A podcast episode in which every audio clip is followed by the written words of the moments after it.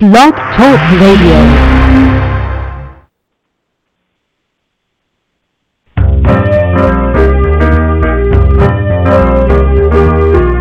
You're listening to Starseed Radio Academy, empowering Starseed to better serve the planet.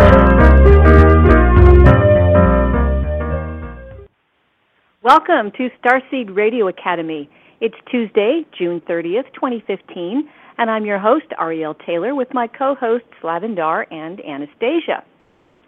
We are happy to announce our next Crystal Quest to Arkansas, October 11 through 17, 2015. We're gathering members of the Crystal Soul Group, which is identified by having at least one of these six star markings, either 25, 26, or 27 degrees of Capricorn or Cancer, Aquarius or Leo, Taurus or Scorpio.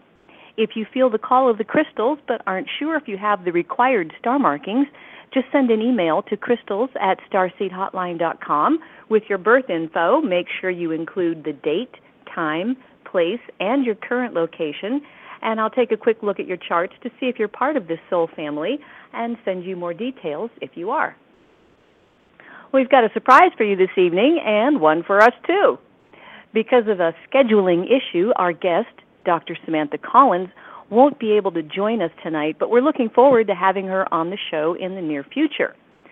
So we're going to revisit an interview with Lavandar that was aired about six months ago, and even if you heard it, I'm sure you'll get more clarity with another listen. Over the course of working with Star Seeds, there have been many questions that we've been asked, and those answers would be helpful for everyone. So, this interview between Lavandar and myself contains a lot of information from Lavandar's vault that will help illustrate the galactic big picture. There is information for all levels of star seeds, and an interesting synchronicity is that we recorded this during the Teton meetings in January, and now you'll have it again as the July Teton meetings start tomorrow. At the top of the show, it's the Starseed News with Anastasia, bringing topics of interest to starseeds that you won't hear in the mainstream. We have an online Starseed community at starseedhotline.ning.com. And special thanks go to Tammy, as always, for her dedication to the forum. You can download our show podcasts on iTunes or right from our Blog Talk Radio episode page. Just look for the cloud icon with an arrow on it. If you'd like to support our show, click follow on our page here at Blog Talk, and you'll get our weekly show notice. The toll free number for Starseed Hotline is 888 881 0881. The Stage 1 Starseed confirmations are based on Lavandar's discovery of star markings and your natal astrological chart. And the Stage 2 session is a one on one phone session available with Lavandar, Anastasia, or myself. Remote healing sessions for people and pets are also available with Tammy. If you have a birthday coming up, don't miss out on your 10 hours of power. You can find out when it happens by requesting your solar return timing. And if you would like an interpretation of that, um, order a stage two with either Lavandar or myself. And please allow plenty of time, about six weeks before your birthday, to make sure that you get it in time. So, first this evening, I would like to introduce Anastasia with the Starseed News. Good evening, Arielle. It's so good to be with you. And I'm so And- glad you made it in here. Yes, yes, yes. You know, it's becoming such a technical, I don't know what, um, roulette here that I'm always rejoicing when I finally do get through. So I am so happy to be here tonight. And uh, get right under the news. We've had a quiet sun. You know, a couple weeks ago it was really busy. We were getting a lot of uh, uh, CMEs and and radio blackouts and stuff. But right now, solar activity has returned to its low levels. Uh, they say that there are no sunspots actively flaring. The sun's X-ray output is flatlining. But tonight we are going to have the most marvelous sky show. The two brightest planets in the night sky are converging for a spectacular spectacular close encounter. Oh gosh, everybody, try to get out and take a look at this because tonight Jupiter and Venus will be just a fraction of a degree apart. It's going to form a pair of stars so bright that you can see them even before nightfall. It's going to be spectacular. So do try to get out there and take a look at that. Maybe some of you that are good with night photography can get some photos. It's going to be really, really great. If you don't have clouds in the sky, this is the night to to record this wonderful thing. It's going to be gorgeous. Well, North Korea is suffering the worst drought, they say, in a hundred years. They say that uh, there is extensive damage to agriculture right during its main planting season. The official Korean Central News Agency said the drought has caused about 30% of its rice paddies to dry up. Both North and South Korea have had unusually dry weather this year. 30% of the rice paddies in a poor country can be very difficult later on. Well, the water reservoir formed by Hoover Dam, Dam has dropped to a record low. Speaking of droughts, the largest capacity reservoir in the United States has hit its lowest water level in history following those years of severe drought in the West. Now, this drought has dramatically reduced flows from the Colorado River. Officials have said that Nevada's Lake Mead, which is a 79 year old reservoir created by the massive Hoover Dam, registered 1,074.98 feet above sea level uh, just today, but was unable to was able to rise. Not today, excuse me. I'm I'm I'm goofing this up a little bit. It was last Tuesday. Uh, by Wednesday, however, it was able to rise above the critical mark of 1,075 feet. Now, why is this important? What is the references that we hear about the critical mark of the water levels uh, in, on Lake Mead? Well, it's because a water level of below 1,075 feet by January of next year is going to translate to federal mandated water cutbacks in 2016 for Arizona and Nevada and possibly other western states. It is just a fraction above that at the moment. Now, you know, officials are continuing to assure people that they don't think that, in fact, some of them are saying there's minimal chance that there will be water cutbacks. But it seems to me that we would need a great deal of rain, or at least an, an average amount of rain, to assure that that doesn't happen. Um, anywho, it's it's a rather serious situation out west with this drought continuing, and they're really keeping an eye on that uh, that water level in the reservoir, whether or not it's going to drop below that mandated 1,075 feet. We shall see. We are always talking about volcanoes on this show because volcanoes are always erupting. Well, Indonesian authorities yesterday, and this was yesterday, not last week, raised the alert alert level after Mount Raung in East Java erupted. It caused ash to land in the surrounding villages. Now, the eruption was heard 20 kilometers away. They say that aside from Mount Raung, other volcanoes for which Indonesian authorities have raised alert levels are Mount Karangetang as well as Mount Soputan and Mount Lokon. So Indonesia is rocking and rolling. They've got lots of volcanoes uh, showing disturbance. And in southern Pakistan, we have had a devastating week long heat wave that has killed 1,233 people. Now, out of those people, uh, out of those that have not uh, perished from this, 65,000 of them have suffered from heat stroke. Officials say the temperatures during this heat wave are the hottest the country has seen in 15 years. They said that the temperatures finally came down to 93 degrees Fahrenheit after reaching 113 degrees Fahrenheit a week ago, which caused chronic power outages and forced many people to spend nights outdoors. And as you are probably well aware, in very humid climates like Indonesia, that kind of heat is just horrendous. They say a heat wave a few weeks ago killed 2,000, over 2,000 people in neighboring India. So that part of the world is really roasting at the moment. Very, very hot. And there's been some severe weather in Red River Valley, North Dakota. You might have heard about this on the mainstream news. At least 16 tornadoes hit the Red River Valley this last Saturday, and yes, I said 16 tornadoes, along with huge hailstones that measured up to three inches in diameter. Now, amazingly, no injuries or structural damages from these tornado touchdowns were reported. But of these 16 tornadoes, there was one F2 with winds of 120 miles per hour. And speaking of winds, we had more winds in Phoenix as it was slammed with high winds and dust storms. They say that this was just over the weekend. Metro Phoenix residents were slammed by wind and dust as the first pair of monsoon season storms rolled right on through.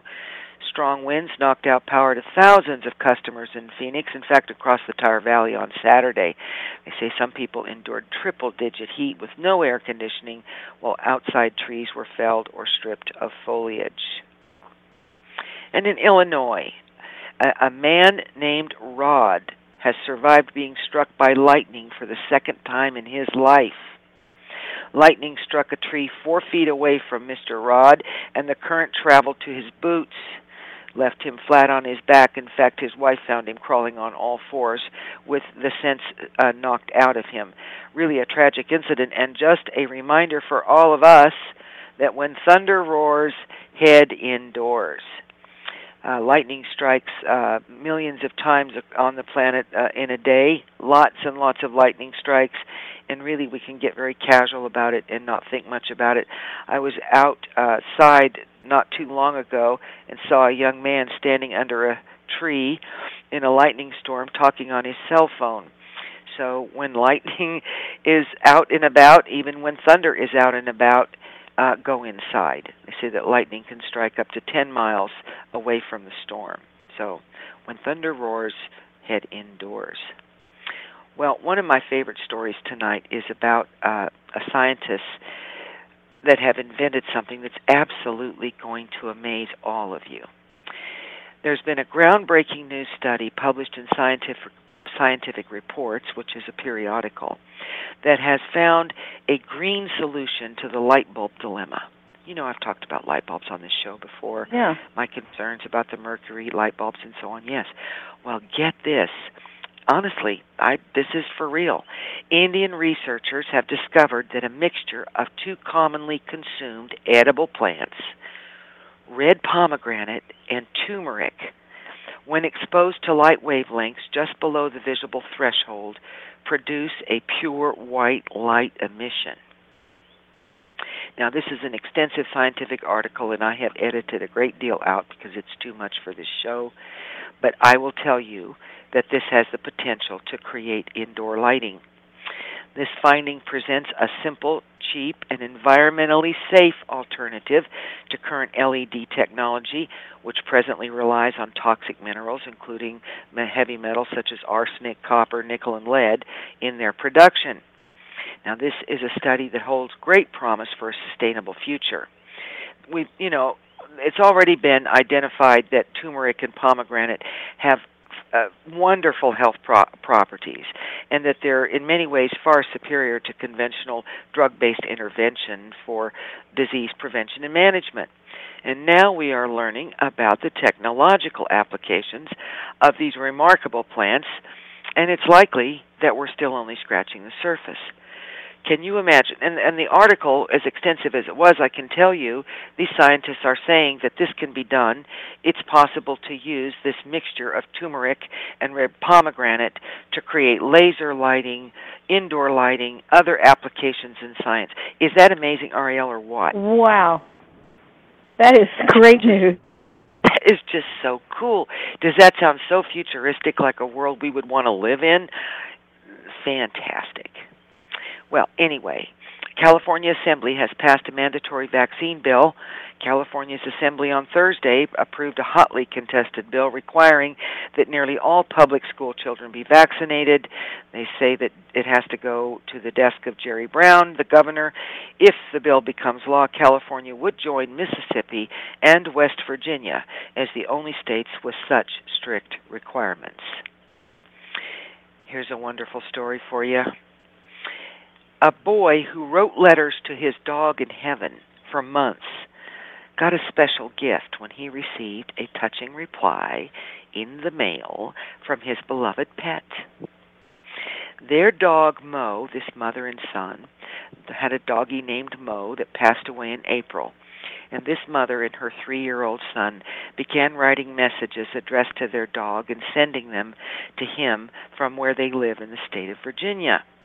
And the mother said, Because you can't fool a three year old, we'd take the letter out to our mailbox. And they addressed the letters to Mo, Doggy Heaven, Cloud One. Aw. Well, normally, that, that just makes you, tears you up. Well, normally the mother naturally goes out to the mailbox when the little boy isn't looking and she takes him out of the box after her son assumes they've been mailed. But one day she forgot to get the letter. Something came up and she didn't get it before the mailman came. And she noticed, oh my gosh, the mailman picked up the mail. Now what? She said, I assumed the post office would throw it away and somebody might laugh at us. But on Wednesday morning last week, the mother was stunned to discover a response letter from Mo in their mailbox. It said, I'm in doggy heaven. I play all day. I'm so happy. Thank you for being my friend. I love you, Luke. The little boy's name is Luke. Now, the mother said she hasn't figured out who wrote that letter. The little boy was overjoyed, and she said, Receiving the note reminded me of the goodness of people and just how big a small gesture can really be. She said, Here's to Mo and Doggy Heaven and thoughtful postal workers everywhere. Oh. Isn't that great? And last Yeah. story for tonight. Last story for tonight. There is a handsome dude in Japan who is stealing away women's hearts. It's a gorilla, and he grew up in Australia Zoo, and he is he's been transported to Japan, and he is the latest rage in in masculine obsession. His name is Shabani, the gorilla who lives in a zoo in Nagoya, and he's attracted a huge following of admirers who visit him because he's so handsome. News agencies have reported that about one out of a hundred, about a hundred admirers, excuse me, keep visual at his exhibit, shouting his name and cheering him and wooing him whenever he comes out of his cage. It says the manly gorilla's rise to fame took off after the mugshot of the 18-year-old animal began going viral on Twitter. But I have to tell you, everybody, it's unfortunate. Shabani is married. He's taken. He has two wives and two children. and that's it for tonight's news.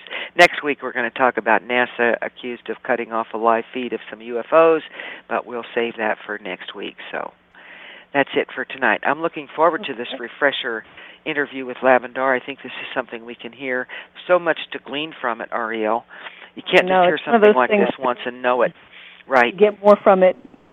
Um, Right. just- And since it's Pleiadian lineup, I just think it's meant to be that we play this again tonight. Well, it is. Um, it's a wonderful recording. So, thank you so much And, uh, for the Starseed News. You're welcome. We'll talk again next week. Okay, Anastasia, thank you. So, um, Lavandar, I'm just about to roll this. If you would like to um, introduce conversations from the vault. Okay, I'd like to talk a little bit about uh, the Teton meetings that are going to be happening in Wyoming um, starting July 1 through 7. It happens twice a year, January 1 through 7 and July 1 through 7, and this has been going on for hundreds and hundreds of years where beings come from different um, uh, planets, different species. We have a lot of Pleiadians um, and Arcturians, Andromedans, uh, a lot of beings that are coming in for this special meeting this particular um, week.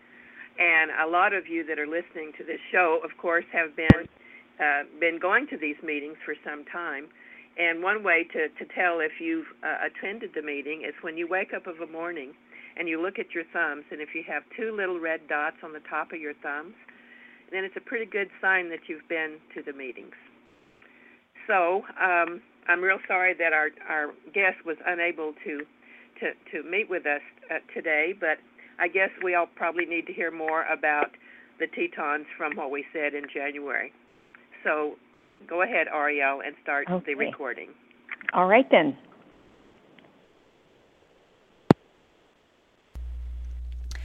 After nearly five years on the air, Lavandar has covered quite a range of starseed information that she's collected through her chronicles over the last three decades, and that's always available in our archives. But with hundreds of shows completed, we thought it would be great to do kind of a Reader's Digest condensed version of a broad range of galactic topics so you don't miss something that we aired a few years ago. Plus, we get emails with questions that I think many people would like to have answered. So we've incorporated a massive amount of information in this first-time full-length interview with Lavandar. We'll be including information for beginning to advanced starseed consciousness. So, Lavandar, we thank you for your unwavering dedication to the light information from the Pleiadians and their allies, which you've been living and collecting, journaling, and holding in the vault for us, because now is the time. So I think I'd like to start with your foundation and background, okay? Okay. So you were born fully conscious. Uh, Tell us about that and what level of evolution is required for this and what do you remember about your birth? Well, I remember being being born, and as I was being cleaned up and, and put in a wrap, I remembered thinking at the time, "Oh, those bright lights, and and there's so much noise in here," and I was very, very conscious of of everything, of everything. And as they took me to the nursery, and uh, and put me in the nursery, uh, other babies were crying and I was going, oh my goodness, how do we get them to shut up? I was like, wow. and I, I was very, very conscious of their um, uh, their being in the nursery. And then when I looked up on the windowsill, there was this um, praying mantis creature sitting on the windowsill. And I remembered turning my head and seeing it, and then there was a beam of energy that came to me from this being. And that was my really first strong memory of being connected to something besides being in the nursery, being, you know, on Earth. All of a sudden, I was very aware that I was connected to something outside of this planet. And I felt very safe and secure at that moment when that happened.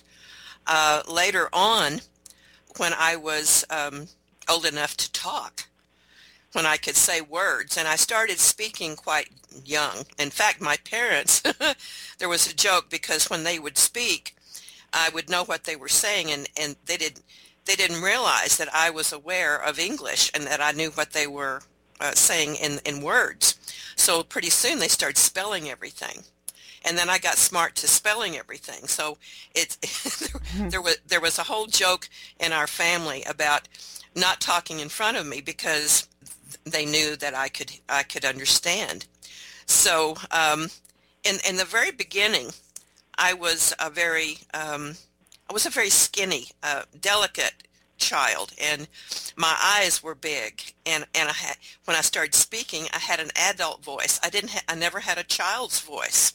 In fact, um, my aunt she loved to tell the story of me going to my grandfather's funeral and walking up to the casket and you know and and being lifted up and and saying somebody's dead here and I think it's my granddaddy. and it just freaked everybody out in the room because I had this adult voice with this baby body you know. And um and talk about the, the conception of my parents. My my father had been diagnosed sterile. He could not have children. And um, so they tried to have me for like seven years.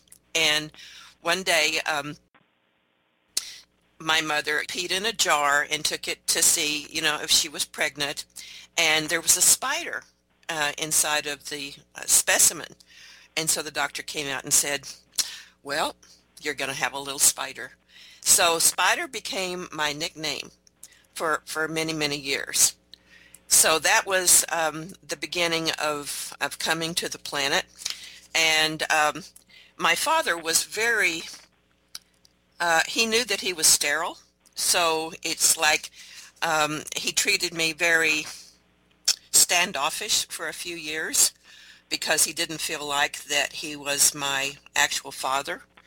In fact, what actually happened, my mother told me later, many, many years later, that the night that uh, I was conceived, there was this blue light that came in, and it was a round ball of blue, and it came down over my father's body as they were making love, and that somehow some kind of galactic DNA was actually spun into some kind of energy with with my earth father as a deliverance system. But genetically I was at that point in time a hybrid you might say. And isn't this kind of uh, birth more common than people would think it is more common but of course you know in 1942 it wasn't no one was talking about anything like this uh, in those years. But years later, when I became very, very involved in all of this work, I started finding all kinds of women that had had um, these conceptions and these births. I, I was running into women um, that had not even had sex with a man that were, were becoming pregnant. And of course, back in our vault, we have the stories of vanishing twins. And uh, for those who haven't heard that particular radio show, it's very enlightening because of of the uh, the depth that we go into uh, with how this happens with uh, the vanishing twins. So, from a very young age, you were conscious, you were literate, and did this psychic ability start showing at a pretty early age? I didn't really think of it as psychic because I didn't know what that was growing up. I mean, it's like I thought everybody, you know, when you wake up in a world and and you you hear thoughts and you can just do things, you you don't know that you're different until somebody actually points it out and say, "Oh, well, you're different." So, it was around the age of 10 when I realized that that I kind of had to slow down and not say and do certain things because it was getting me in trouble. It was getting me in trouble in in Sunday school, at church. It was getting me in trouble in my in my class uh, at school, and especially my dad was in politics, so we we had the governor of our state come in and have dinner, and of course I had to pop off and say something like, "Well, when are you going to marry your secretary?" Of course, everybody just dropped their knife and fork at that point. and and um, and of course years later he did. So uh, I I found that my my one-liners or my the statements that would come out of my mouth, you know, these this adult voice out of a child's body, was starting to really alarm people, and they became kind of frightened of me. So I had to I had to dial it back. And you had a rough time in school because they weren't you the only girl? I was for for yes, for five years. Um, I was the only girl in my class, and uh, there were nine boys and me. So that was that was pretty rough. That was pretty rough. Yeah. Well, it's it's hard enough being being a kid surrounded by kids, but uh, in a very small town, uh, it was really hard for you to blend in. Was it? yeah, yeah, where there was no blending in. And our population was 500. I lived out uh, three miles away from the town, and it was uh, a very strong education growing up on the farm. You know, I gathered eggs, I, I uh, milked cows, I chopped cotton, I picked cotton. Uh, we, one year we had 80, 86 acres of potatoes. I dug potatoes, and we had potatoes in our cellar for two or three years. we raised peacocks. We had like 75 peacocks. And at 4 o'clock in the morning, they all decided to yell help at once. So it's like I kept saying, why do we have these these birds that keep waking us up at four every morning? I never got an answer to that. They were pretty, but they but they had no function. Right. So you really had the little farm girl, isolated rural America upbringing. Absolutely. And did this psychic ability um, run in your family? Yes, my mother, my grandmother, and my mother uh, were both very, very extremely um, in tune with just so many different things. In fact, my my grandmother and I had the same birth date. Um, she was born in eight, uh, 1889, and we had the same birth date. So there were things that were very similar in uh, uh, understandings between me and my grandmother. Mm. Now, and and my granddad, uh, my granddad on on my mother's side, was a Middleton that was kin to the Arthur Middleton that actually signed the Declaration of Independence. When we look back in our genealogy, we did we did find that.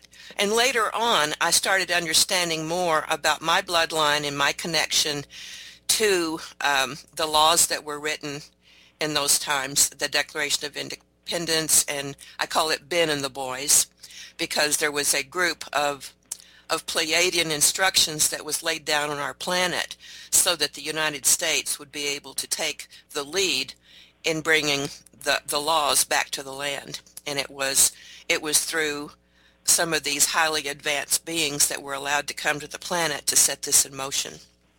And you know, Belva, our friend Belva, she was also part of the Declaration of Independence. Her, her ancestors also signed it, and I believe his name was George Taylor. Wow. So when you, I've heard you refer to Ben and the boys over the years. Obviously, Ben Franklin, Thomas Jefferson, George Washington. Uh, how big of a group was this? It was a pretty big group. There was there was two to three hundred um, people that were really uh, instrumental in in their bloodlines, and their in their desire to bring freedom. Freedom was the watchword. Freedom was the big the big push. It was like, if we can't have freedom to do what we want to do on the planet, then what's what's what's the reason for being here? So it was a, it was a plan that was put in motion for, for many many years. The bloodlines were actually tracked and and put in a uh, a way of streamlining consciousness so that this particular group that was coming to the planet at that time would be in sync with what needed to be done with the laws of the land. And is there a star marking that, that reflects this connection on your chart? You know, when I started finding out about the, the star markings, the 25, 26, 27 degrees of the signs, I, um, I was kind of disappointed in my chart because I didn't have any planets that were 25, 26, or 27 degrees. However, every one of my house cusp, my rising sign, uh, of course, is 26 Virgo. And so all the way around the wheel, I had 26 or 27. Um, and, and then later on, I realized that I was actually attuned to the 12 time zones of the zodiac, which gives a person uh, an additional tracking device I would call it. It's like it's it's like if you're standing out in the middle of a field and you're, you know, going around and around like the sound of music. It, it's like you're tuning into all of the 12 time zones at once so that you collectively can pull into your system at any given time that particular frequency that's going to to help you with a decision that you're having to make. So is there one of these 12 star markings uh, on your house cusps that that you would say point to Ben and the boys? Um, would be 26 Cancer? You know, I've never been asked that before. Let me give that some thought. Let me just, uh... yes, now that, okay, I, I think that what I'm finding about the laws of the land has to do with several different markings. It isn't just one. I, I noticed that the 25, 26, and 27 of Cancer and Capricorn, that seems to be a, a frequency by tracking bloodlines. And then I find that the, Aquarius and Leo part, it's a combination that, that comes in and reinforces because the leadership, the law of the land, bringing, making sure that the laws are uh, in accordance to how uh, the old scientists and the old beings from Atlantis would would um, not be able to come through that frequency and start using it for negative results. In other words, when you have the balance of Cancer, Capricorn, Leo, and Aquarius, when you have those four things working, it seems to bring up the memories of the laws of the land, cosmic law coming to earth law and back again. I, I, I wish I had a better explanation for it, but that's, that's about all I can say at this time. Okay. So when was your first contact with ETs? Well, um, I, w- I think my conscious, I was contacted and, and a lot of things happened to me for many, many years without me even knowing about it. Um, they gingerly took me through all kinds of trials, tribulations, just to see how I could emotionally handle certain things on the planet. So when I think about a, a first contact, the one that really, really stands out in my mind is when I was in um, Los Angeles. I was at the Academy of of Atlantis. I was studying astrology, and we started having um, contact with extraterrestrials. And one happened to show up in my bedroom, and uh, it was the first time that I can remember that I actually got to have a one-on-one contact with a being that was in my physical space. And his name was Pri and he was very very tall was you know like over seven feet tall. And um, he was blue. He had three rows of teeth and his, um, his skin was very um, kind of reminded me of, of dolphin skin, and, and yet it was a little rubbery. It, was kind of rubbery skin, but had a very sweet, kind disposition and was able to send thoughts to me by mental telepathy. There was no words that were used. He he would use mental telepathy and and uh, and the contacts that I had with him. He was around uh, me for for some time. He would come and go, and I got over being afraid of him. At first, you know, you're startled when you see something that's out of your comfort zone, but as time went on, I, I had a comfort with him. And he was actually the one that uh, explained to me that I had a, a double pineal and that I had I was getting headaches and I and I went to a doctor and they um, examined me and told me that I had a tumor on my pineal and it needed to be removed and um, I, I, went back and told the group that I was living with uh, what the doctor had said, and they said, "Oh, they try to remove that, they'll kill you, and you can't have that operation." And so uh, I was told that that I was genetically engineered to have this double pineal, which means later on that they would come and go through this uh, interest entry place in my in my head, and that I would live in one side of it, and they would come and go on the other side. But that wouldn't be activated for many years to come. So you had gone to Los Angeles to study astrology and metaphysics because of a traumatic event that happened. So we just back up a little bit here and uh, tell us about uh, meeting Jim and that message that was left for you inside your locked car. So we're looking at, let's see, what year was this? I believe it was about 19, 1968. And um, I was I was working for a radio station. I was a sales manager of a radio station. And I would call on my on my clients for advertising. And every time I would call this person, this Jim person, uh, he would make an appointment but would never show up he just would never show up. I'd go there and he just wouldn't show. And this went on three or four times. So one day I was at a restaurant, restaurant bar. It was a place where a lot of advertising people went and ha- and took their clients, and it was always a drinking uh, place. People drank a lot in the in the 60s and 70s through their client meetings. And so I went in one day and sat down, and uh, and so Jim walks in, and and I heard I heard them say his name, and I got up and I went over and I just put my finger right in his face. I said, "Why have you canceled all the meetings that we had?" He looked me straight in the eye and he said, I'll tell you why.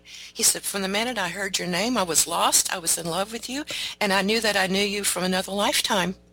And I've been having dreams about you. And I was just dreading the day that I was going to have to meet you in person because I knew that you were going to change my life. Now, all of that came out of his mouth.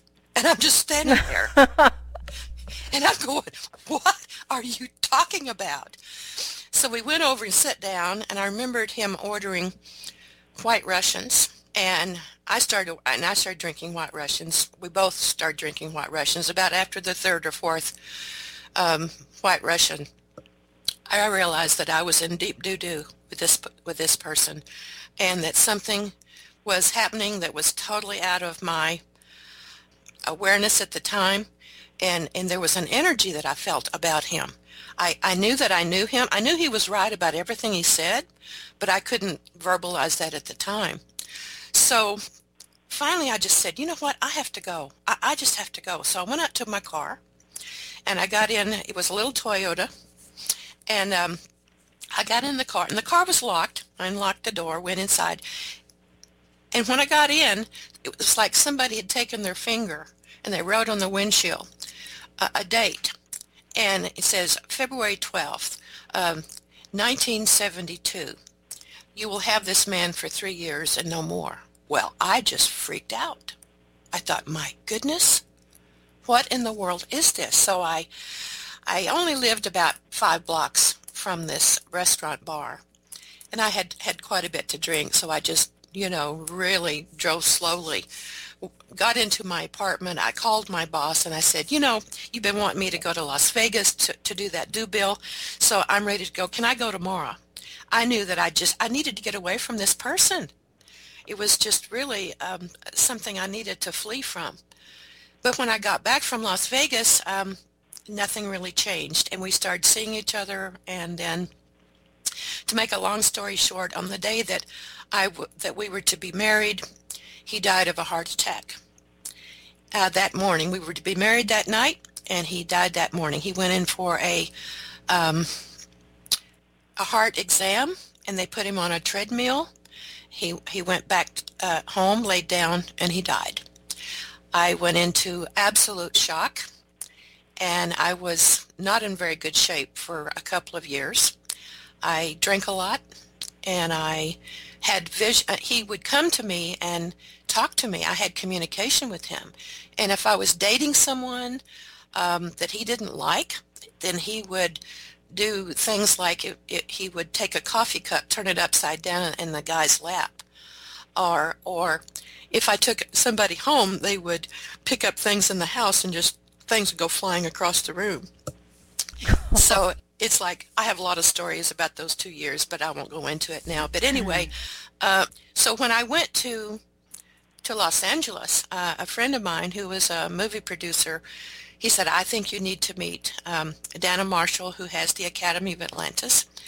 And I went there and I wanted to study astrology. I wanted to find out what happened to, to Jim after he died. And he was around me for quite a while. But one day he came to me and he said, I have to be born now. I'm going to leave, but I must tell you that your friend Erlene, uh, she's in trouble. You need to call her right away. So I called and there was no answer. And um, finally I got a hold of her husband and I said, I, he said, well, she left some time ago. I said, well, look out in the driveway. He went out in the driveway and she was um, hanging over the steering wheel. She'd had a heart attack. And that was the last communication that I had with Jim um, at that at that time. But it, what it did was it really broke me open to other possibilities of existence. So my time at the Academy Atlantis was just mind-blowing every day because Dana Marshall, she was in contact with beings off-world and they were sending information about a lot of different things at that time and I was of course very very interested in everything that happened. And at that time I, am I'm, I'm trying to remember the, the story, but there was something about Will Rogers. How did that come up? Well, it, I I had um, actually dated Will Rogers' nephew, and and he had asked me to marry him, and um, and I'd always felt bad because um, I, he was a politician, and my parents wanted me to do it, but you know, I just I just didn't love him that way. So Frenette, who was a channel with Dana, uh, she called me upstairs and she said, "Here's a message uh, for you today, and it's from Will Rogers." And I thought, well, Rogers, why would he be giving me a message? And it says, "Do not hearken back on this person because you, you were never meant to to go in that direction." And there, and then a whole explanation of things that were to happen to me in the future were, were explained to me, and and it was signed by Will Rogers. And I said, you know what? I, I've been to the Will Rogers Museum. I'm going to take this handwriting and I'm going to go over there and see if it matches. So I went over to the Will Rogers Museum and sure enough, the signature that was on this paper matched the signature that I was looking at. And, Wow. and then later on, uh, when I went back and I said, can I have another um, meeting with Will Rogers? Um, I asked, I said, tell me about one of your incarnations. He said, well, one of my incarnations was Judas. And the reason that I came back as Will Rogers in this lifetime was to bring the laughter back to the people after so much had been written about what I had done, which at that time explained that all the stories that had been written about him were truly bogus. Right. I mean, he had a great selfless act in compliance with the requests of Jesus. That's right. Uh, That's right. yeah. Wow. So let's uh, fast forward a little bit here. Uh, For those that haven't listened to your featured episode, which is called Crack Between the Worlds, uh, can you just tell us a little bit about how you met George Van Tassel? Well, Bel- Belva Bloomer, of course, um, is someone that throughout throughout my existence with her has always turned me on to what I need to do next. and so we were in, in, in Las Vegas. I was uh, doing astrology sessions in a little room uh, in Belva's beauty shop. And one day she said, you know, you just need to meet George Van Tassel. You need to go to Giant Rock. Can we make that appointment? So we got in the car, and she and I and her husband, we we drove uh, down to uh, Yucca Valley, to where the Integratron was in George, and we started having uh, meetings in his living room. And this went on for, I would say, probably six or seven trips before the the big walk that I took with George that day, you know, out on the in the sand dunes, which totally changed my world. But in 1977, um, George George died, and uh, when he died, then I realized that what he had passed on to me on that walk that day in the, in the sand dunes had much more emphasis but I didn't really realize it at the time. It's like I put it on hold, but then later on I realized that what I had gone through in this relationship with George, that he was preparing me for something that I could not even begin to imagine that was going to be happening to me. And in that walk that we took that day, and when he would speak to me about walk-ins and the Tesla kids and the inventions and space travel and uh, parallel worlds and well you name it he he had he was bringing it up you know and then we'd walk for a while and in silence because he he would see how much that I was taking in and absorbing and then he would speak again. And all of this it was like so much was crammed into my brain at once that at, at times I thought my brain was going to explode but what he actually did for me was to give me the heads up on some programs that had been placed in my blood, in my genetics, that were going to match what I was going to be doing later on on the planet. But the heavy thing that was told to me was that once I had this information, I had to put it in a bank vault and that I couldn't be distributing it for over, I had to wait and sit on it for 25 years at least. Now, I'm a Sagittarian, and to tell a Sag that she has to keep her mouth shut for 25 years about anything. I mean, I mean, you know, I was born with a, my mouth was like a torn pocket. It was just flapping all the time. So that was a very um, hard thing for me to do. However, I was allowed to to have an inner circle that would know about this information, and of course, one of those people was Belva Bloomer, and uh, so I, and, and, a few other people that I I had um, had met along the way. I would take them aside and show them certain portions of the material that was in the it was in the bank vault.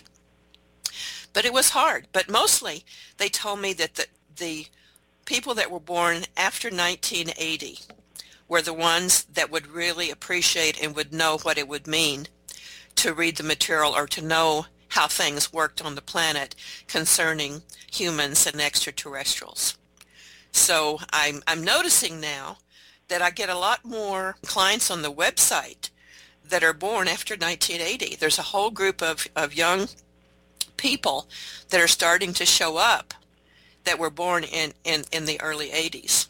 And so every time I, I see one of them, I think, oh, you know, so maybe this information is for you. And sometimes I go a little deeper when I when I find a person that has a lot of 25, 26, or 27 degree planets and they're born after 1980.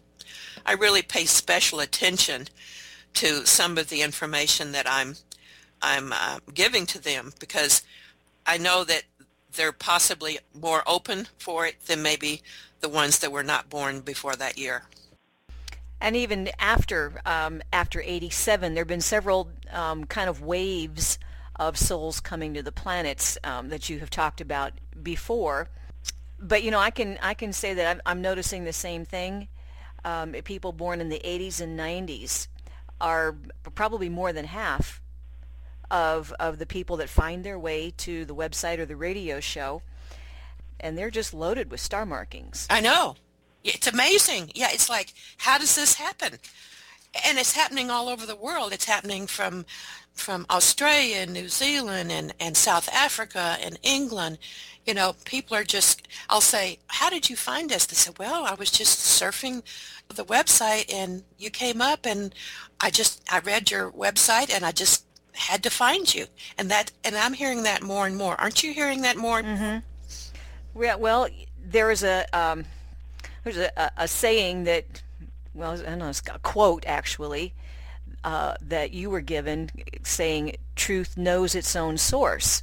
So when star seeds start reading some truth, they just resonate with it on a very intuitive and, and deep level. And it's I know that I see the same thing. I'll see pockets of people. And I think, what do these people all know each other? because there'll be certain areas of the country. Yeah. Or then you'll get patterns where uh, I remember one day I had five people show up, all born in February.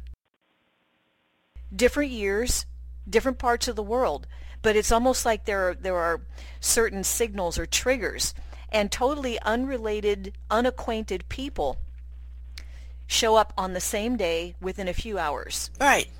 And and there's some common thing, and it, it does it does go in patterns and waves. So we do do have a, a unique perspective on the on the ebb and flow and the and the um, activation of the star starseed bloodlines on the planet. And one of the things that I'm noticing is like, um, you know, I will schedule someone um, a, a month or two in advance, and I don't do their charts before I schedule them. But what I noticed uh, on this one particular occasion, I had scheduled two women. One lived in Wisconsin. I believe the other one lived, uh, I think, in Colorado. They had same. They were born in the same month and the same year, and they both had the same desire to do hypnotherapy for people that had had abductions. I thought that was the most unusual thing that, that I mean, to have both women, one was at 3 o'clock, one was at 5 o'clock that day, and both of them were expressing a desire to, to to learn and to go to school and to to be a hypnotist to help people that were suffering from being abducted by ETs. And I just thought that was over the top. I know there's so much that happens that can't possibly be a coincidence. There is some some grand design, and uh, we get we get the clues, but maybe not all of the answers for how come that happened. And didn't George tell you that uh, after that that giant rock would split and that would be your signal? Absolutely. That's when we took that walk that day out, out on the on the sand dunes, and um, he was to impart this uh, information to me, and then he said, "Look over there at that rock," and, and I said, "Yeah," and he's and um, he said, "One day," he said, "that rock is going to crack. It's going to split, and when it does," he said, "that will be the signal for you to take information out of the bank vault after you've written it for so many years for you to, to um, take the information out and start uh, giving it to the people. And of course, I looked at him like he was totally nuts.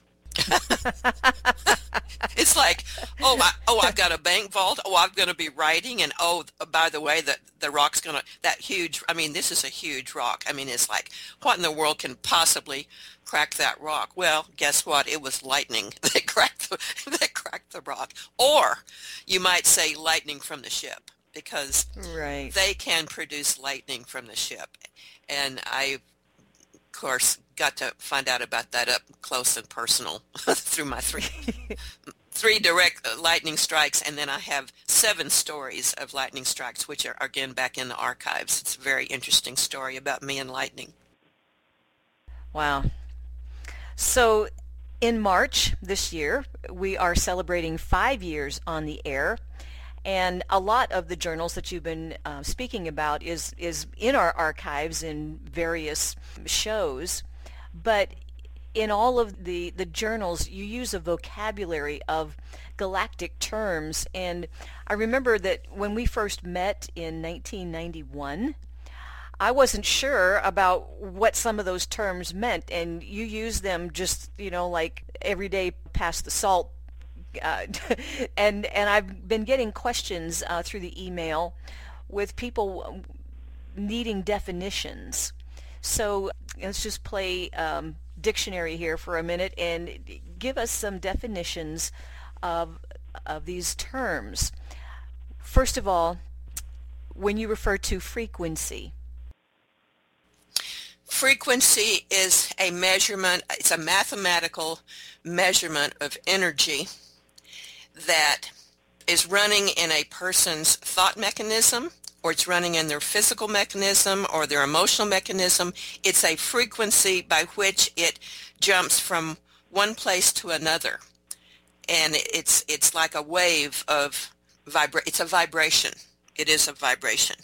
Would you liken it to like a musical note? Yes, yes, it's like a musical note. And these and these musical notes will come in combination to give a code.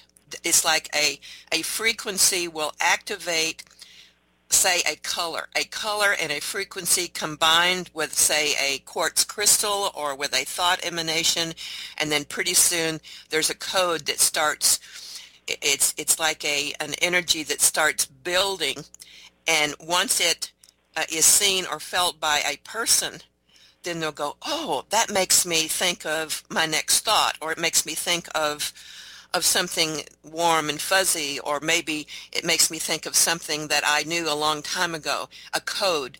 The reason I use the word code is because it's placed there to be activated for the person that's to interpret the code.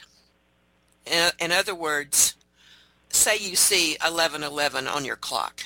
That's a code and people's heads will just jerk to the clock and they'll go, woo, there's 1111. Now what makes a person's head jerk and look at 1111?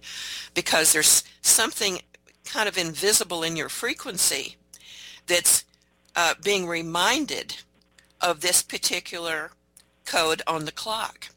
And 1111 means a lot of different things to a lot of different people. But what I've come to know is that it it is the place where you're about to make a giant leap in evolutionary thought. It's the place where, you know, sometimes a person will wait to the 11th hour to pay a bill or, may, or, or the 11th hour to make a plane reservation or, and then they'll, they'll go, oh, why do I do this? Why do I wait to the 11th hour? And most people beat themselves up for this. But what I say is wait till the 11th hour because it gives you the advantage of the last moment to make that decision, to pull that trigger on your desired energy move where you want to be effective. Are, are, am I am I making myself clear about the 1111? Yeah, yeah. I would uh, ask you if this if this is similar when a hypnotist, for example, you know, they do shows and things like that, and they will give someone a post-hypnotic suggestion, and then they walk around totally normal, but when they hear someone say, you know, crackers, then it, then a behavior begins. Right. Yeah. It's kind of like that, it, not it? It is. It is like that. So the code is something that can sit there dormant until something triggers it, and then an activation, a behavior, um, a realization, an awakening of some kind happens and those all those codes have frequencies like like notes on a musical scale and as you said when you you can put several things together for people that are familiar with music if you have a, a minor triad it sounds like sad sadness mm-hmm. and if you have a major triad mm-hmm. it sounds happy that's right so you put these things together and there's a recognition on a on a very intuitive kind of level. It doesn't necessarily happen in your in your intellect, but these things will spawn new areas of thought, new areas of activity, and I mean all kinds of things can happen when when these timers or codes are activated through frequencies. So so this 25 26 27 is a code. It's an astrological code, but it also matches the code in the DNA. There's a DNA there's a starseed DNA that's in your blood that's in correspondent to your 25, 26, 27 degrees planets in your chart. That when those two things come together, they activate and the code's activated and then the person uh, think of think of the cells in the body having little bitty eyes think of these millions of little eyes that are shut and all of a sudden this code is activated and all the little eyes just wake up. All the cells go whoop, and their eyes are open, and they start moving, they start functioning, and all of a sudden the person is is so awake to so many things. They go, wow, how did I get so awake about this, about what I'm reading or what I'm seeing, or or look at that person across the street. How do I know about him now? I didn't know about him before. It's like everything in them just becomes heightened in in awareness. And those are the kind of codes, when they activate that 25, 26, or 27 degrees, they'll activate the bloodlines, they'll activate, it, it's a timer. And this is a place that I probably should say, after I found out about the codes of 25, 26, 27, and I worked with them for, what, three and a half years very closely, the thing that really, I mean really, took me around the bend and down the rabbit hole and back again was was when they took me aboard ship and they took a drop of my blood and they put it up on a screen. They put the chart up for me to see where all my planets were and all my houses and all the degrees, the way I write them. And I said, you mean you can take one drop of blood and you know where I was born, what time I was born, and where I was born? And they said, yes and I just I said, "Oh, take me back now," and they took me back. and I laid in my bed and looked at the ceiling for about three days. I mean, I couldn't. I got up to eat, go to the bathroom, came back, looked at the ceiling, looked at the ceiling. It was like my brain was kind of paralyzed. It was like it stopped at a place, and I couldn't go any further with my brain until something would really. That's the only way I can explain it. But we had to digest it. It was more than that. It was like I was in a freeze frame. I was like I was paralyzed with the thought. I mean, I didn't I didn't know that a thought could paralyze you. Okay, it was like I was almost afraid to breathe. I was afraid to move. Uh, it was like, oh, it, it was it was a moment in time that and I knew that I needed to crystallize it and then I needed to do something with it because I knew this was the big moment that everything was going to change for me. And sure enough it did because it was after that that I was able to relax with the with the thought about how the bloodlines and the astrological information were coming together in an evolutionary form in human form that was going to take our planet into its next stage this is one of the ways that that these kinds of uh, projects were being placed on the planet. And so my trip to Cairo, my work with the Pleiadians, uh, going aboard the starship Bethlehem, all of that started making a whole lot of sense when I when I started putting it all together. Now you got to remember that I wasn't allowed to do lectures. I wasn't allowed to go to UFO conferences. I I was only allowed to work with high profile people at that time on their assignments. So the world at large wasn't to know anything about me. In fact, the people that I did work with that were high profile, you know, I was constantly saying to them, you've got to keep me a secret. You cannot let this out about me because I won't be able to help you and I won't be able to do my other work. So all this was done for, you know, 25 years, secreted away from, from prying eyes.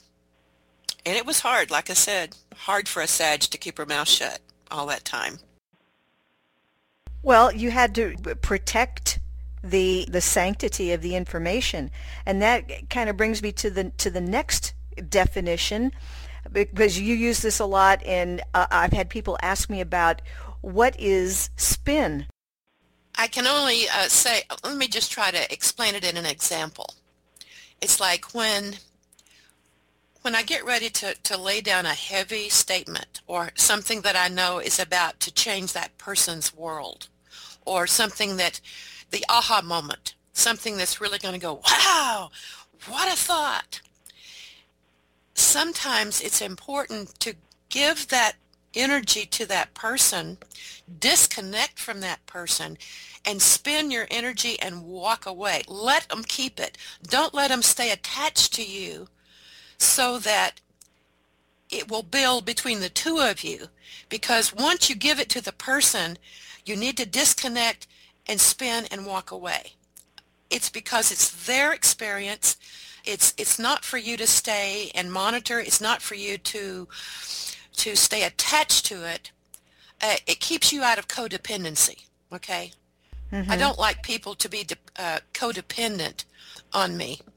Uh, in fact, most of the people that I give mm, sessions to, they get it all in one session. They don't really need to come back. However, a lot of people want to have their solar returns done. So that's an exception. A solar return reading with me is much different than the first session that I will do with a person. In the first session, I'll find out your natural state, your rites of passage. I'll look at your cosmic bank account. I'll see the different lifetimes that you've lived and the credits that you have and your debits. But what I really focus on in this in this one hour uh, session that you'll have with me is your credits because if you happen to know about the wonderful masterships from other lifetimes, it's like riding a bicycle. You never quite forget that. You can zip that credit card of your soul and say, you, come here. I need you now. And literally bring up that talent, whether it's an artist, a musician, or a designer, a public speaker, you know, someone that has leadership abilities from other lifetimes. I've seen people with five planets in Leo that are sitting over in a corner saying, I don't know what I'm here for. And then I say, well, look at these five planets in Leo. This this is the mark of leadership. This is the mark of where you step out and and decide that you want to take a stronger role with with your your friends and family. And I've had several people to go, yeah, I've never had the courage to do that. So sometimes it just takes a little nudge and a little pushing in that direction for a person to grab a hold of their natural state and their rites of passage and then take off on their life. Well, those are two more terms that I um, wanted to talk about. A natural state natural state is what you're born with. What you're born with. When I look at a chart and, and, I see the ascendant, the sun, the moon, Mercury, Saturn, Jupiter, all the planets, and they make a configuration, they make a harmonic. And so there's a, a song. It's like a song that someone is singing. When I hear a person's voice and I look at their chart, a third file opens in my head. And then I start tracking the cosmic uh, blueprint and I'll look at the center and, I, and, I, and I'll have them look at their chart and say, see that in the center? Think of that as your personal crop circle. That's your symbol. You know, look at that often because you may not know what it says, but it knows you. And I've had three people um, contact me and say, you know, we were looking at those charts for several days. One man said I flew to France and found uh, my beloved and I moved there. Another lady said I got the courage to divorce my husband. Uh, a third woman said I quit my job and, and I and I moved to Sedona, Arizona. So it's like, and I didn't know that was happening. They had to tell me that this was happening. They would laminate them, stick them on the refrigerator. They were looking at them daily. And all of a sudden, there was a message that was coming through. It was a code. It was their code. It was like a remembrance code. You see, when we come to the planet, we come with no remembrance. And a lot of people say, well, why is that we come down here and we can't remember? If you could remember all of your lifetimes at once, you would go insane. The first thing that would happen to you would be, oh, that person killed me. Well, I'm going to go kill them. Or, oh, that person betrayed me. Oh, well, let's figure out a way to betray them. Your judgment is high. Once you know that you're living with Darth Vader, what is it you want to do? You want to take his head off. so you so what happens is they give us non-remembrance. We have a clean slate. We have no memory of what's happened before with all these people. That way we can start with a fresh, clean bill of galactic health. Because now we can have a relationship and let it build on its own without having memories of betrayal, of murder, of being a victim, or whatever has happened in the past. Now, you do have the bleed-throughs the bleed through sometimes will help you to understand more about why you're with that person. But sometimes it can be downright dangerous to go back into past lives because if you don't have the conditioning about judgment, if you're not into alignment with yourself, if you don't know yourself well enough to do that, then don't go there. So that's why I try to teach people to learn astrology, learn about your planets, learn about your natural state, your rites of passage. You know, when you have um, masterships, take those masterships and really fine tune them. If you have places where you're vulnerable, then get in there and do some scrubbing and, and, and, and clean them out and get them to stand up straight to where no one can come along and tap you in your vulnerabilities and lead you down a rabbit hole that you can't get out of. Know yourself. If you know yourself, then you'll be on top of your game because believe you me, other people will know you better than you know yourself and they will have the advantage over you. And this can be a rough ride. So what I'm hearing is that you think of the natural state as a particular kind of uh, uniform that you're born with. And then as you go through your life, other people uh, get you clothing that's not yours and you wear it. And thinking and thinking that oh this is my shirt and these are my pants. And as you get farther and farther away from that natural uniform that you were born with then you don't have access to your rites of passage which is like your karmic bank account of all of your past diplomas and certificates and graduations and masterships because it's like, well, wait a minute, you haven't got the uniform on, you can't come in here. So when you get to your natural state, when you find out what that is, either through your own astrological research or, uh, you know, talking to you or, or me, then you can um, get that that natural uniform back on so that when you go through the, the rites of passage, it's like, oh, yes, it's you. Come on through. And you have access to all of that. So that's, you can't get to your rites of passage unless you have alignment, which is like uh, congruence with your natural state.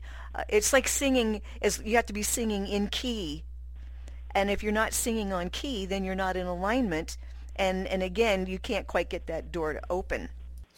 It, well, and what you said about, well, I, I, got a vision of um, you, you, grow up in a family and, and, and your mother gives you the blouse and your father gives you the trousers and, and your school teachers give you the shoes and, and, and then and then later on in your life you go, I don't want to wear this blouse anymore or these pants or these shoes. It's not me. I, am doing something that, that I was born into in, in, a family, and I thought they knew what they were doing when they gave me this blouse and, and, and pants and shoes. But this not this is not why I came to the planet. So it's like all of a sudden when, when you when you wake up and go, wow, I see now that that the people that raised me, um, they were they were fine people. I love them dearly, but I have to go on now, and I have to give them their clothes back. I have to get new clothes, or maybe I have to stand out here totally naked until the new clothes show up. until your original clothes come back. Yeah, that's right. Yeah. So I had a question on our forum uh, the other day where a, a person wanted to understand what is tracking and why is it important? Um,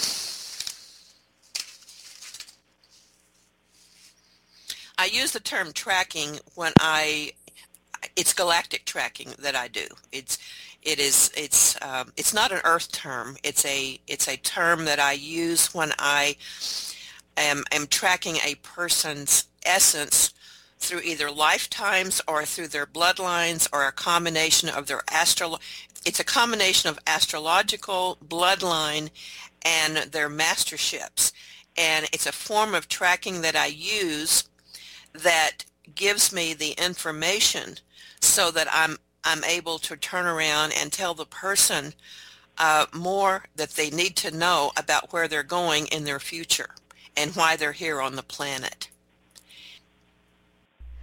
So um, galactic tracking is something that very few people can do. As a matter of fact, I don't think I've ever heard anyone do it except for you. But on a on a more third dimensional level, there it is still important for all of us to be able to track energy because sometimes, um, you know, they say what goes around comes around. Well, sometimes when it comes back around, it has been either expanded or mutated in some way. When you get uh, uh, I just picture somebody walking through the park and they just happen to be in in the right place at the wrong time, and the pigeon passes overhead and and you know squirts on them and and people's like well why did that happen? And if you can track it you know tracking what goes around comes around a lot of times things that happen in our lives are a consequence of something that we might have put into motion a long time ago and it's coming back around and and it, it comes in the side door and a lot of people never really um, put it together that this was the culmination of uh, cause an action. cause and effect. Well yeah. Yeah but you can't you can't um, understand that if you can't track right. the cause to the effect and see all the things that happened along the way there's a lot of different levels of tracking and, and on a on a day-to-day level it's just really important to to use your energy in in full consciousness and you know realizing what your words are how they're affecting other people. Because sometimes you can you can say something and you didn't mean anything by it uh, you know negative but it goes out it, it grows it gets distorted and it comes back around and hits you in the side of the head and you wonder well what did i what did i do? How did that happen?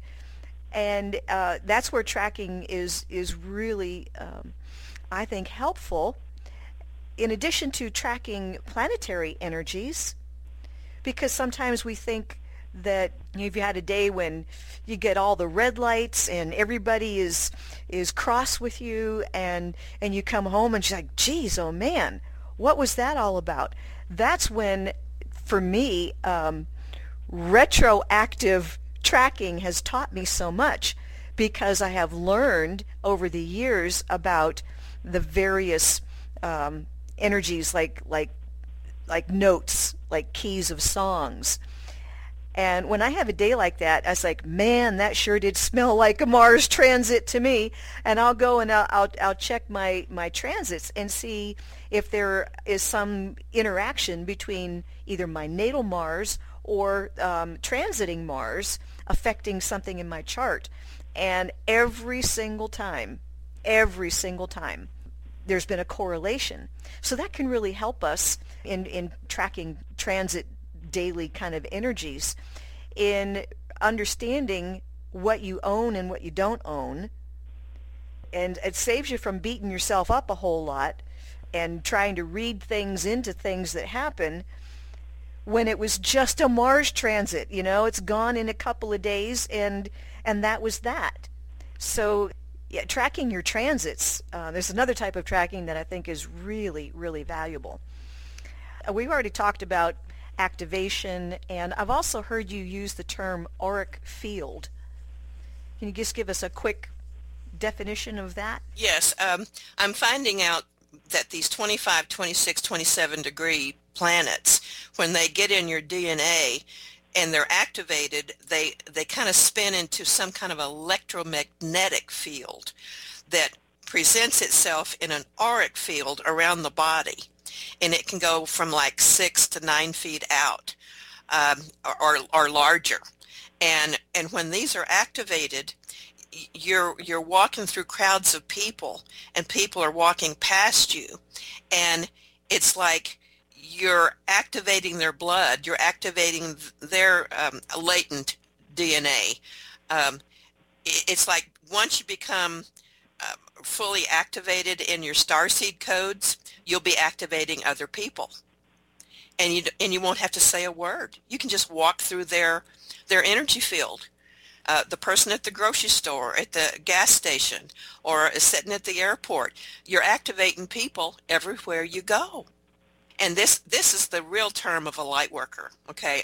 This is a light worker that's totally activated and out there like Johnny Appleseed uh, going through life, probably not knowing what they're doing, just being happy and singing and, and, and, and going through life in a in pleasant fashion but at the same time probably activating thousands and thousands of people in their life and they don't even know it. So when I do a chart and I find this, I tell the person, you've been an activator all your life. And when I first see it, I first see it at the moment of birth. And there's a configuration that I look for. And when I see this, I go, wow. Then I ask them, I said, did your mother um, have brain problems after you were born? Did she go into depression or did she turn on you at an early age. And the reason I say this is because the person that has this particular marking in their chart, when they come through the birth canal, it's like they gather up the last ounce of of energy from the womb space. It's like they go up and, and lick the bowl clean, okay? as they're as they're coming out. And and the mother, she goes, Oh, you took something from me wait a minute, I didn't want you to have that. okay.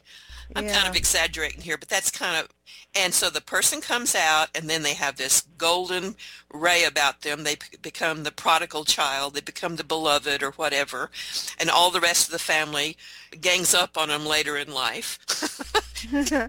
Well, yeah, and, that that can certainly happen. And that's and that's because this 25, 26, 27 degree is activated in the bloodline with the mother who has probably had a very strong bloodline that's being passed to begin with because that's why the soul chose the mother in the first place.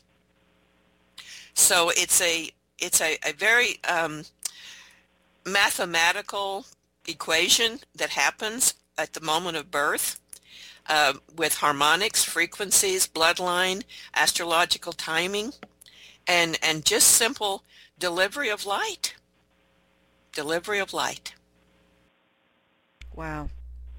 And there are, I mean, there are other other markings for those kind of activator. Oh yeah. Um, secret agent types, and yeah. you know that really, so many star seeds have this feeling. It's like I'm supposed to be doing something. I've got a mission, and and they can't they can't remember it because for probably a majority of star seeds, the mission is just to be here and to be walking among the population and and and turning people's lights on. That's right. Or holding steady, staying in alignment, being the observer instead of the participant. And here's the other thing I want to say. Just because your friends are doing it doesn't mean you need to do it. It's like find out what has your name on it. If it doesn't have your name on it, don't do it. Say, let this cup pass my lips. I can't tell you how many times I've been able to look through another person's eyes and see what they're going through and go, wow, I see what you're, I see the experience you're having and I, I, I get it.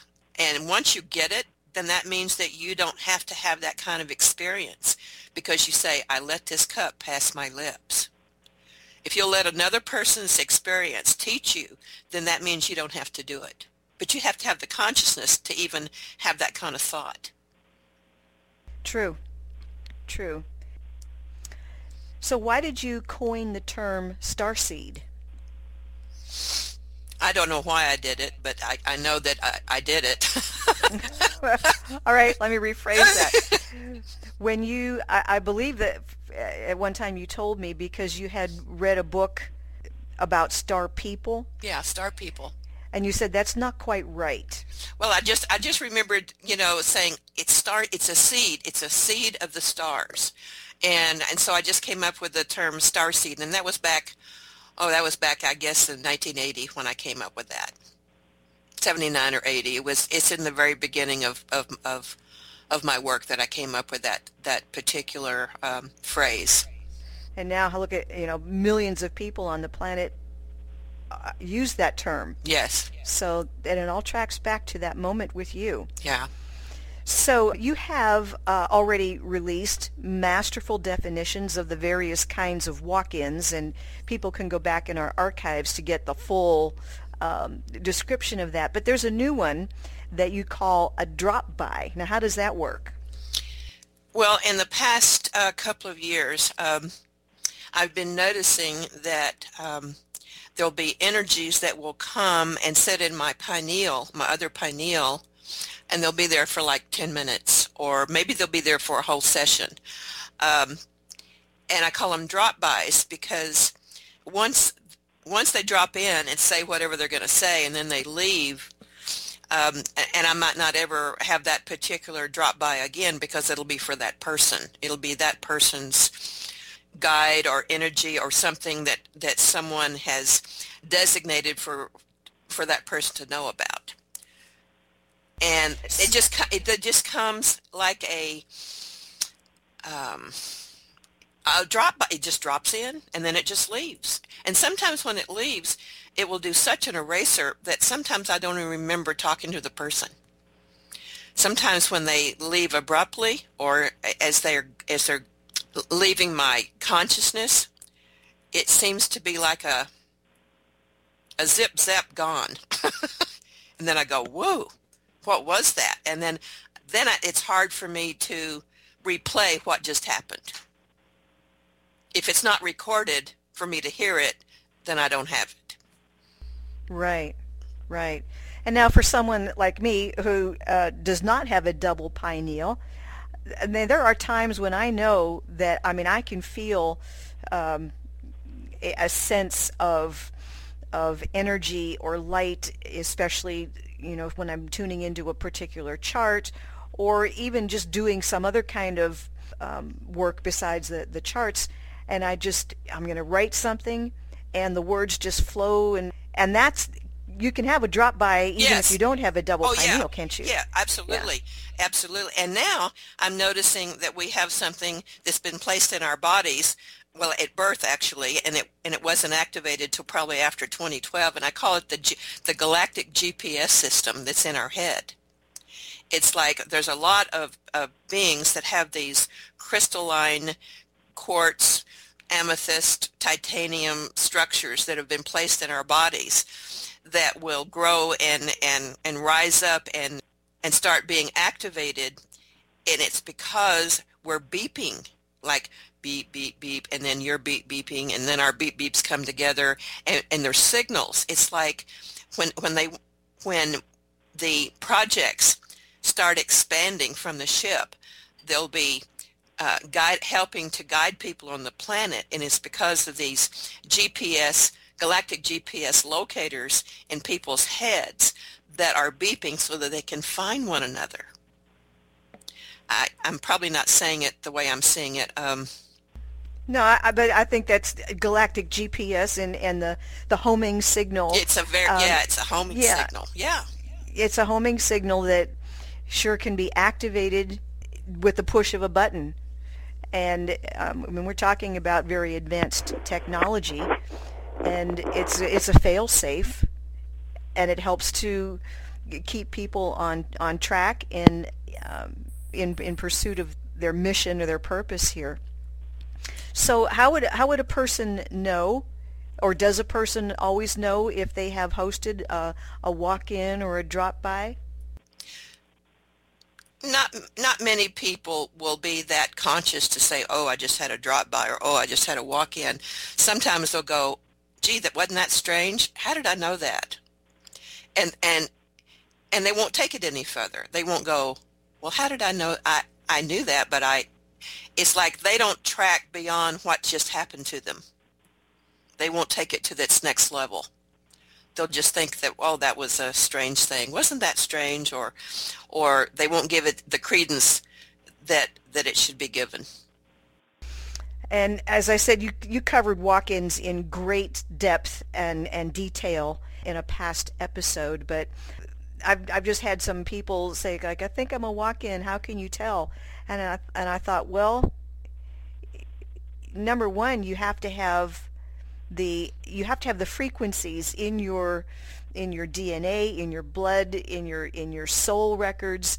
You have to have as you use the, the analogy about uh, like a car, you've got to have the power windows and the power brakes and the GPS built in and all of these, you know, really loaded kind of car that would be a prerequisite, wouldn't it? Well, if you have to ask, you're probably not. Okay, it's like most walk-ins, when presented with the with the concept of of a walk-in, they'll either know immediately, "Oh yeah, I'm one of those," or "No, I'm not."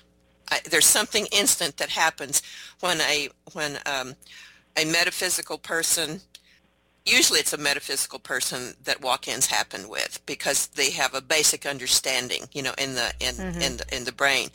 But to to wake up and go, "Oh, everything's different today." Or maybe you'll look at your spouse and go, "You know what? I don't want to be married anymore." Or I'm going to quit this job. I'm going to travel. Um, usually when a walk-in comes, they they will come for two or three years in the situation of job and family and then one day after that uh, that period of time is over is when they make their drastic change but most walk-ins after a period of time will say i know i know that i uh, i'm taking an assignment uh, through another body most of those things start happening after a while Right, but they do have to finish up some, right.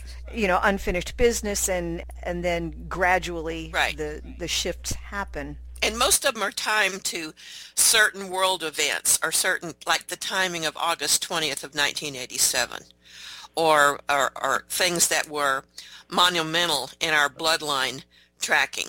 It's like the Pleiadian alignments for like from May 15th to the 20th or November 15th to the 20th. We know that those are the times when we get upgrades, when we get instructions from uh, space beings, from ETs, from angelic forces you know, those of us that have been uh, involved with Pleiadian lineup for many, many years, we can we can testify and see what happens to the people on the planet uh, right after these dates happen. Uh, th- this is a, a tracking that I've been doing for for over 30 years. Right, and again, tracking is like observing the clues and putting together the puzzle. Right. And making sure that the clues are all, you know, accurate. Right. But was there was there was a time, um, and I, I haven't quite got the chronology in my head, when you had to go to Cairo every night. Yes, it was. When was that? that it was in. Let's see. That was nineteen. Let's see, eighty-one, and um, there was a, a girl named Elizabeth Ficus that was going to Cairo, Egypt, and I had a whole bunch of quartz crystals to send uh, with her. I was told that she was to take them and to do certain things with them there. And I, ha- I had no idea, though, when I gave them to her, that I would actually be picked up uh, on the island of Catalina by by ship and and taken inside the Great Pyramid of Giza uh, for these different uh, initiation um, that were going on with the Crystal Brotherhood, and these were the meetings that I was privy to uh, in 1981, and um, and that information of things that happened uh, have not been released by me yet. That's other things that will be released later on. How long did this go on? This went on from November 9th when it started and it ended on the 30th of no no on the um, on the 29th of November. It ended the day that Natalie Wood died.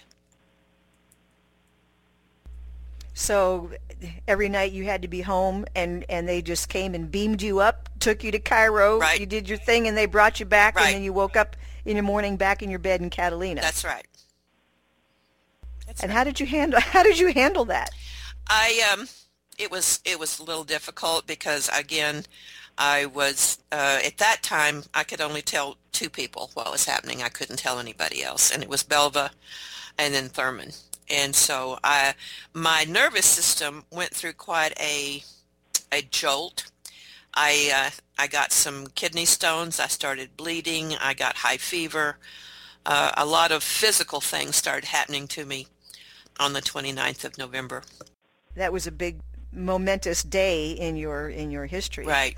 For all the things that have happened that year. And, and, you know, they make mistakes, believe it or not. Like, oops, we probably kept her too long. Oops, we, you know, we're going to have to correct. Look, you know, we we did this to her. Now look, that didn't work. It's like, and I know that you don't like for me to use the term experiment, but I was an experiment. They would experiment on me all the time.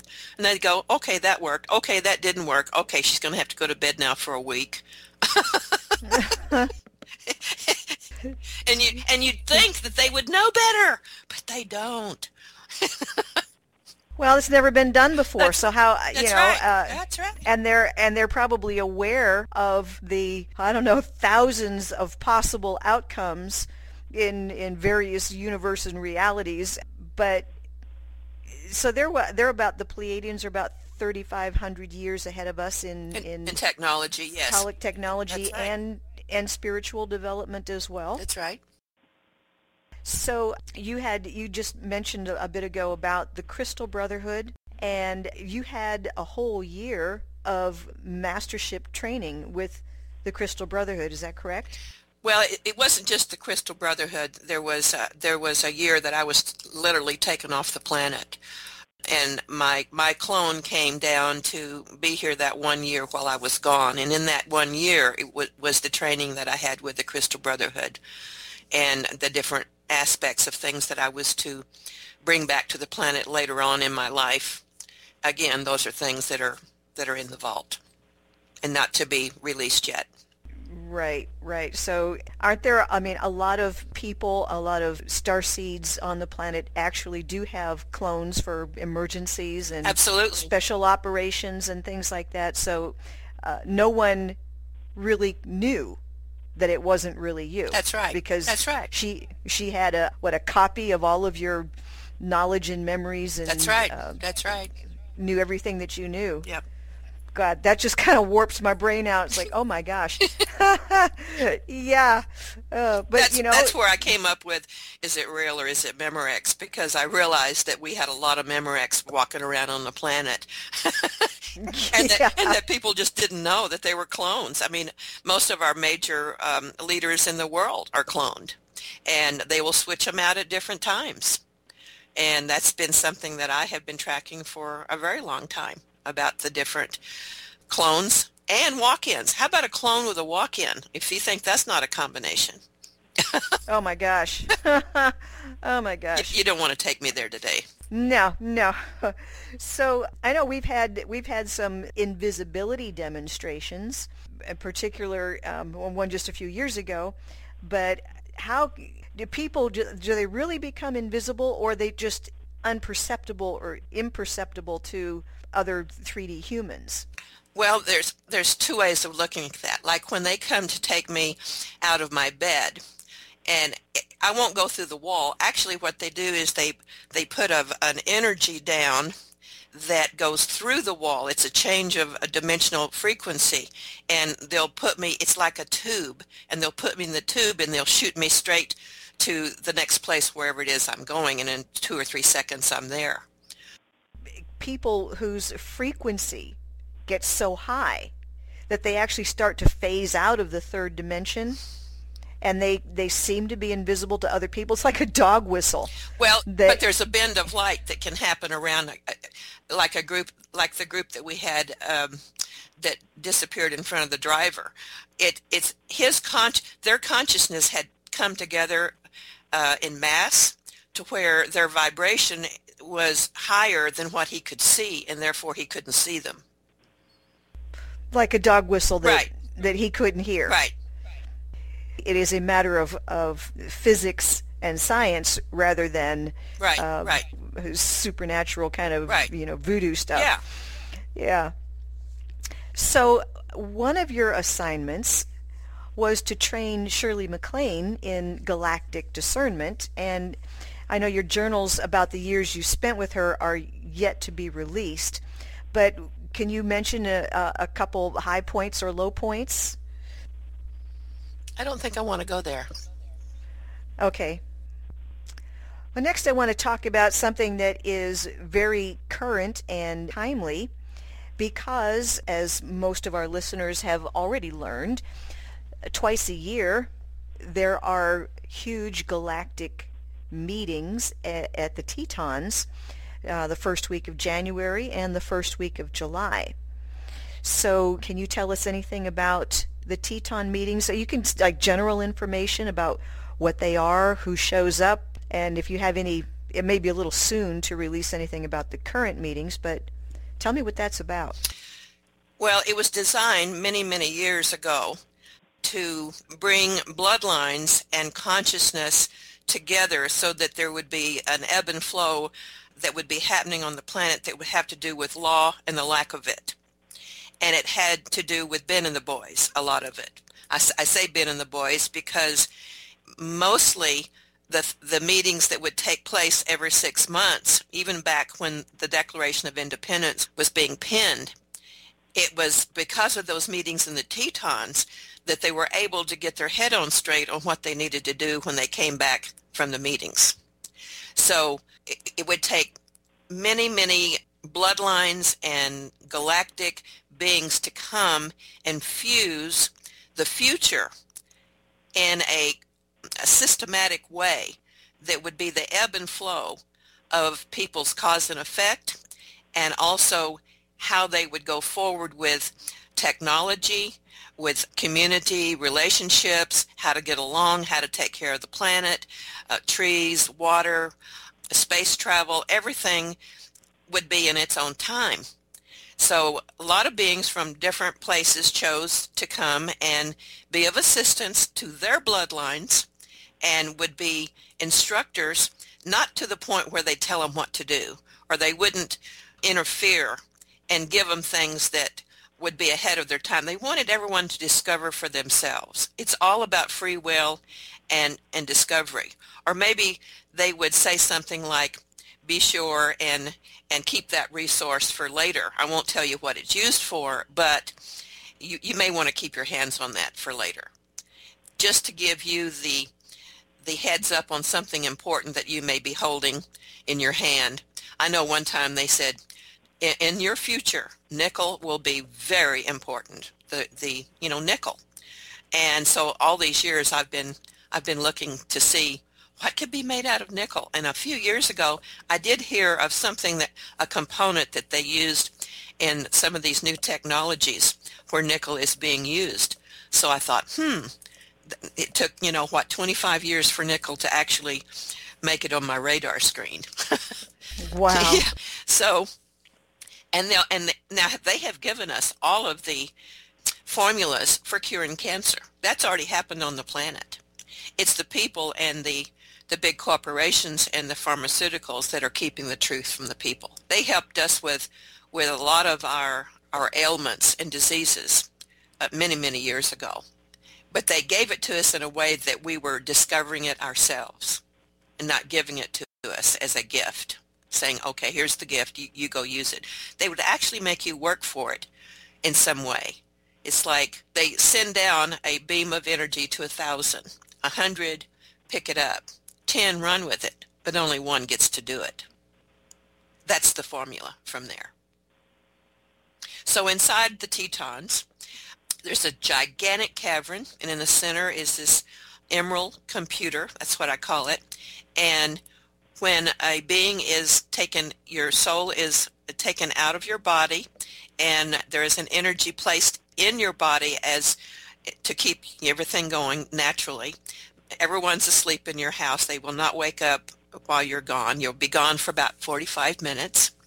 You will they'll take you and put you through the Emerald computer. Your holographically will form and people will get to see you and you'll get to see others in their holographic form. And whoever is bringing the information for that 45 minutes will, they'll either talk about the wars on the planet, they'll talk about medical things or relationships or bloodline, whatever it is that the person needs to know about. They'll infuse that information into them. Then they'll bring them back to their uh, to their bed, and just before they wake up, there'll be little shots that will happen probably on top of their thumbs. And when you wake up, you'll look and see little red dots. And if you have little red dots, then you know that you've probably been to these meetings. And the reason that you're not to remember is because it would be so shocking. It would be so hard to function after you come back and after you see what, what is there because a lot of beings are not humanoid.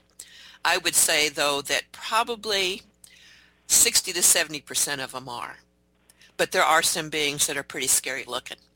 So once you get past the Fre- Freddy Krueger stage of your sight. Great. I'm, I'm thinking of that bar scene in Star Wars. Yeah, exactly.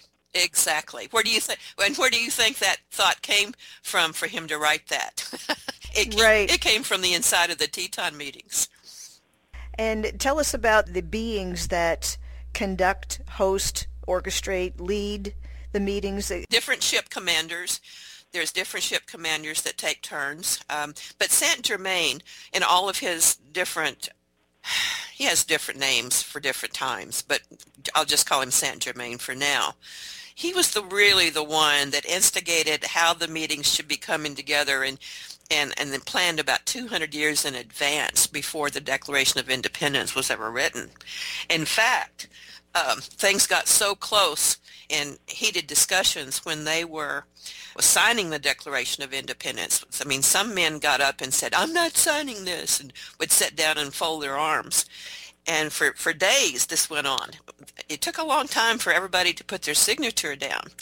The final nail that happened was when all the doors were locked and no one could leave, and there was this booming voice from the back that rose up, and it was Saint Germain. He completely apported himself into the room, made this passionate speech. Everybody reached for their pens and signed, and when they turned around, he was gone. you know what? After all these years, I just now put it together that July 4th is in the middle of the Teton meetings. That's right. Duh. Duh. oh my goodness. Mm-hmm and from within the archives, I'm just going to repeat this because, like I said, we have so much in the archives that it could get lost. There are, according to what you said before, every 45 minutes, another 144,000 star seeds are transported inside the Tetons, mm-hmm. and in there, time exists in a different plane. So, in inside the Tetons, it's two weeks. Is yeah, that correct? Right. Forty-five minutes of our time. time is two weeks there. And in that two weeks, you get downloads, you get upgrades, you get assignments, you get help. Um, I mean, a whole myriad of things. But I remember when I when I first heard that, I got out the calculator and I did some math, and it came up to like 36 million souls that go through there. Right. Each each time, and and I'm kind of thinking that there are probably more star seeds than that on the planet. There are, and and there'll be some years that you don't go where others will go in your place. It's like you won't go every year.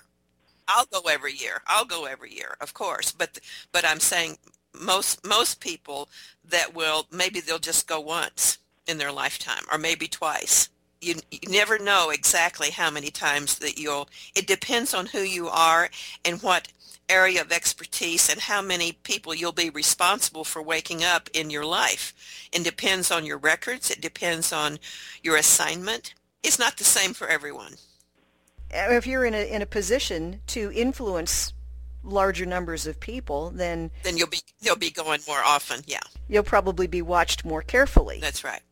So I know that you have actually you've been there in in holographic form, but you've also been taken there physically. Yeah, 1986, I was taken, uh, take my physical awareness and my body and everything, uh, I was taken inside. And they wanted to see how I would be able to handle that. I didn't handle it very well, actually. um, you know, the first thing that came out of my mouth was, where's Dan Rather and the camera? Why isn't someone here filming this? And of course, I was chastised for even having that thought. but I did take take notes, and I was able to come back. And after that, that was a six week. Everything happened in six weeks. It wasn't a normal Teton meeting. It was when they all came to really wire up what needed to happen for so many people on the planet. So it was a six week endeavor. And I was only inside that mountain for a, a couple of times. And then when I came out, my brain was like um, almost paralyzed. I couldn't think. I couldn't function. I remembered Thurman, he took me to a racetrack and set me down. And I would just sit there and watch these horses run. And he'd ask me, you know, which horse, and I'd tell him and he'd go make bets. We made lots of money, but I was not, I wasn't present. I couldn't be present because my mind was so blown that I couldn't, I could hardly uh, talk or, uh, or even take care of myself. They're kind of dumbfounded. I was, I was, I was beyond, I was beyond help for, for a couple of days. But then I understood why you get those shots in your hands. And this was like the second time that I had had say, "Oh, I want to remember. Please let me remember." Well, um, there was one time that, that I was aboard ship and we were we were working with a the Falkland Islands and Ronald Reagan and it was a very big energy move that was about to happen on the planet. I said, "Oh, I got to come back. I want to write about this. I, this is so important for me to write about." And they said, "No, take your shots. You don't need no, you don't need to know know this now. You don't need to write about this now. We'll tell you later when you can." I said, "No, no, no I want to write about it now." I said, "Okay." And so they brought me back, and there I was, just sitting on the edge of the bed, going blah blah blah blah. and and and Thurman didn't know what to do with me, and there was a lady that was staying with us at the time, and thank God because she had to do all the cooking and cleaning and taking care of me, and I couldn't. I, no words would form. I couldn't feed myself. I couldn't clothe. I couldn't do anything for 14 days. Then they came and fixed me, and then they said, "Now." Do you understand why you get your shots? And I said, yes. So now every time I put my thumbs up and I go, shots, please. oh my gosh. So people that are curious, oh, well, I want to remember. No, you don't. You have no idea what you're asking for. Yeah, I agree. And I'm, I'm kind of looking at the clock here and I've got about another hour's worth of questions. So how about if we have this in part one and part two? That's fine with me. Okay. Yeah, that's great because there's no way that we can cover everything in uh, in the rest of the time that we have for the show. So, uh, when there's plenty plenty of questions left and some really good ones too. So, uh, I want to uh, take our time with that, and we will come back the first week we don't have a guest with part two of Conversations from Lavandar's Vault. So I really want to thank you so much for talking about things that such a wide range for all different levels, and from beginners to more advanced star seeds, because we really just kind of want to give something for everyone to chew on and digest and help to empower star seeds, because that's really why we're all here. And I want to keep it very simple it's very simple uh, about being here on the planet now. There's only two energies. There's up spiral and there's down spiral. When somebody brings you flowers, you know it, and when they bring you thorns, you know it. And, and it's a, it's about keeping your frequency in alignment with who you are, why you came to the planet, and how you can go forward with your creativity. So don't get caught up in good and bad and and evil and and all of that. Just stay true to when somebody uh, brings you something that you can use in your life, then appreciate it. And then when somebody tries to cancel you or disempower you in any way, just walk away from it. Don't get into polarity over it. Just go, hmm, that's not for me. My name's not on that. And just keep going. Just keep going. Because eventually you'll come out on the other end and you'll be happy that you did. Wow, Lavandar, thank you so much for sharing this information with us and that indeed was part one, and we actually did broadcast part two. So if you're interested in continuing, um, look back in our archives to uh, January or February of this year, and you'll find conversations from Lavandar's Vault, part two. So, on behalf of everyone here at Starseed Radio Academy, we thank you for listening, and we will be back next week. Good night, everyone.